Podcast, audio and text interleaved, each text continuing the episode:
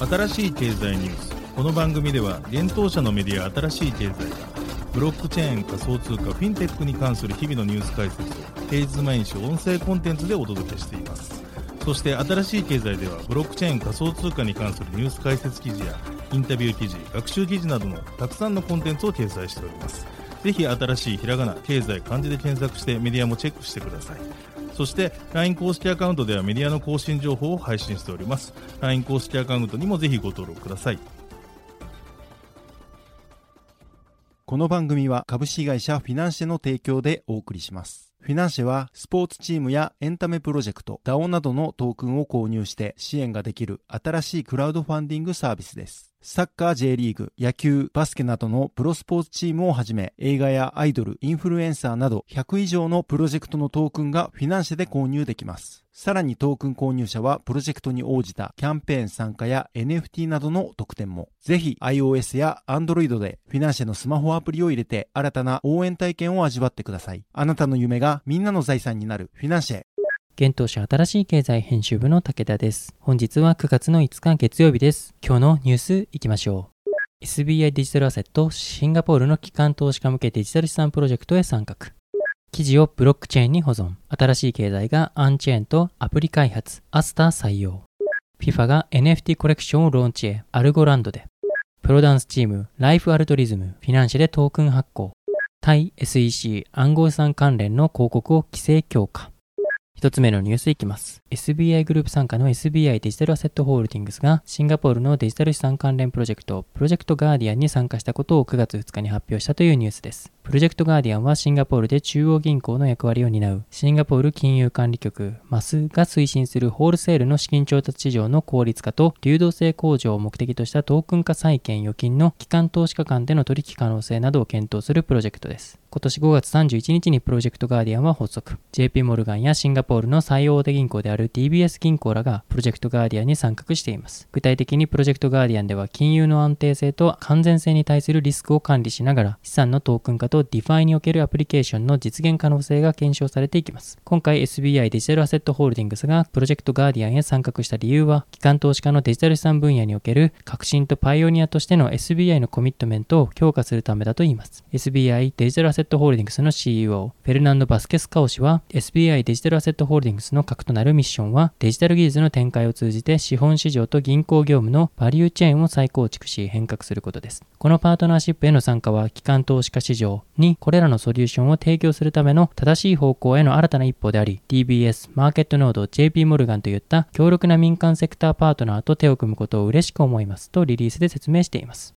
続いてのニュースいきます。新しい経済がメディア記事をブロックチェーン上に記録保存するアプリケーション新しい経済オンチェーンウェブアップを開発したというニュースです。このアプリで記事のテキストデータをパブリックブロックチェーンに記録することでコンテンツデータの耐久性を持った保存を実現します。たとえメディアが廃刊になってもまたサーバーやシステムが攻撃を受けてもコンテンツデータが消えないようにブロックチェーンを活用します。なおデータを記録するブロックチェーンは日本初のパブリックブロックチェーンであるアスターネットワークを採用いたしました。また新しい経済オンチェーンウェブアップは国内スタートアップ株式会社シフトベースが運営する Web3 エンジニアコミュニティアンチェーンのエンジニアらと開発いたしました。現在のトレンドとなる前から新しい経済が取材を行ってきた国内外で Web3 領域を牽引してきたプレイヤーや有識者の声をパブリックブロックチェーンに記録し未来に残すことが後世のテクノロジーの発展の一助になればと考えています。今後新しい経済では掲載されているインタビューやコラムなどの記事を選定し順次フルオンチェーン化していく予定です。また今後は本アプリのマルチチェーン対応も検討しています。コラボレーションいただけるプロジェクト様のご相談をお待ちしております。また新しい経済ではブロックチェーン暗号資産専門メディアとして今後も Web3× メディアの可能性を探るプロダクト開発やメディア運営を続けてまいります。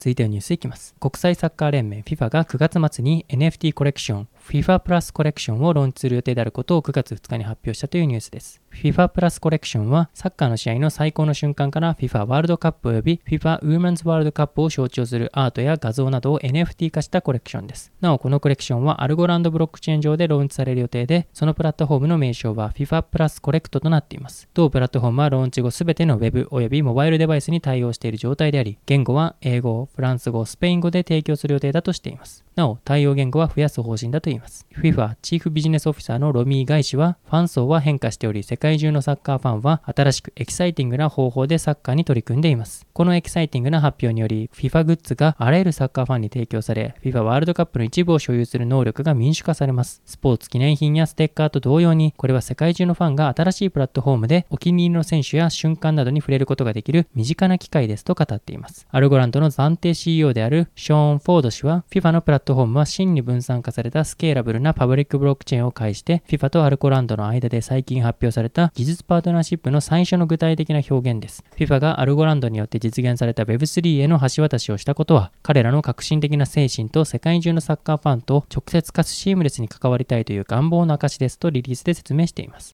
続いてのニュースいきます。次世代クラウドファンディングサービスフィナンシェがプロダンスリーグ第一生命 D リーグ参画のポルダンスチームライフルアルトリズムのトークン発行と販売開始を9月5日に発表したというニュースです。ライフルアルトリズムは通称アルトリと呼ばれ、多様な個性と表現を通じてファンや観客だけでなくパフォーマンスを支えるあらゆる人のために活動するプロダンスチームです。今後はフィナンシェのオンラインコミュニティ内からリーダーを募り、ファンのアイデアや意見を反映させながら DAO 体験ができるコミュニティを形成していく予定とのことです。なお、今回フィナンシェ上で発行されるトークンはアルトリトークンとして販売されるとのことです。アルトリトークン購入者は特典としてチーム運営の一部に携われる投票企画への参加や参加型イベントへの招待、特典抽選への応募などの権利が得られます。投票はトークン保有数に応じて投票数が多くなる仕組みや、保有しているトークン数の割合によって抽選特典の当選確率が変動する仕組みとなっています。また、一定のトークンを保有しているサポーターには限定の特典も提供されるとのことです。なお、フィナンシェで発行されているトークンは金融商品取引法上の有価証券ではなく、資金決済法上の暗号資産でもないとのことです。現在発表されている投票企画案として、オリジナルグッズデザイン企画や SNS、YouTube コンテンツ企画があります。また、抽選特典案としてはチーム関係者席へのご招待やグッズや衣装等のプレゼントがあります。トークンの初回販売期間は9月5日11時から10月19日22時の予定です。なお、アルトリトークンの販売メニューは全8種類が用意されており、公開されているメニューは1万ポイントのものから100万ポイントのものまで、それぞれで獲得できるトークンと特典が異なります。限定一口の100万ポイントのメニューでは、100万ポイント分のアルトリトークン付与に加え、ペイイットフォワード D リーグ観戦チケットをプレゼントできる権利40枚分やチーム主催イベントの VIP 席などがあります。なお、フィナンシェポイントはフィナンシェプラットフォーム上でのみ使用できるポイントのことで、1ポイント1円で購入できます。新しい経済編集部は今回の取り組みに関して、ライフルアルトリズムジェネラルマネージャー宮内氏より次のようにコメントを得ました。ライフルアルトリズム通称アルトリは他のダンスチームの中ではなかなか見ることができない独自の世界観を強く持っています。言葉では何とも表現しがたいですが、なぜか無性に誰かに語りたくなる。このチームにはそんな魅力があります。その語りが一人、また一人と様々な人を巻き込み、今では少しずつ、そして着実に多くの方々にご注目いただける存在になりました。チーム創設1年足らずで約10万人の SNS フォロワーを獲得し、アルトリのポテンシャルに手応えを感じています。お時間の許す限り、私たちと一緒にワンチームで活動しませんか？きっと想像以上の景色が待っています。皆さんとつながれることを楽しみにしております。続いてのニュースいきます。タイ SEC 証券取引委員会が当局の監視の目が厳しくなっている中、暗号資産企業の広告に関する新たなルールを導入したというニュースです。新たな規制には、広告に投資リスクを明確に示すことや、暗号資産の潜在的なリスクとリターンをバランスの取れた見え方で提供する必要があることが含まれると、SEC は9月1日声明を発表しました。また、規制当局に広告条件の情報を提供することも必要とされており、SEC は事業者はインフルエンサーやブロガーの利用を含む広告や質の詳細を条件や期間を決めて SEC に提示しなければならないと述べています。SEC は事業者は30日以内に新しい規則に従わなければならないと付け加えております。タイの暗号資産関連企業はデジタルメディアで大きく宣伝しており、首都バンコクのあちらこちらでクリプト業界を宣伝する看板を目にすることができます。タイの規制当局はここ数日、クリプト関連企業に罰金を課しています。このことは暗号資産の価値が世界的に低迷していることから、多くの企業の業務に打撃を与えています。現地の暗号資産業者であるビット株の幹部サムレット・ワジャナサシアン氏は先週インサイダー取引で850万バーツの罰金を課されました。サムレット氏はこの判決を不服として控訴するとしています。また、先月タイで資産規模4位となる金融機関 SCBX-PCL は規制上の懸念から5億ドル規模のビット株買収を取りやめています。さらに、アジアに拠点を置く Zipmex は7月下旬に引き出しを停止したため、水曜日に192万バーツの罰金を課されました。 Zipmex は Facebook の投稿で、法律顧問と一緒に罰則の条件を綿密に評価していると述べました。はい、本日のニュースは以上となります。そして昨日、新しいコンテンツを出しましたので紹介いたします。新しい経済とコインポストとの共同 YouTube チャンネル、コネク TV より、毎月恒例の仮想通貨ブロックチェーンニュースランキング9月号が公開されました。こちら記事から動画が見られるようになっておりますので、ぜひご覧ください。このように私たち新しい経済編集部ではブロックチェーン、暗号資産に関するニュースを平日毎日ラジオで配信しております。本日ご紹介したニュース、コンテンツはすべてサイトの方に上がっております。新しいひらがな、経済漢字で検索してぜひサイトも見に来てください。それでは本日はありがとうございました。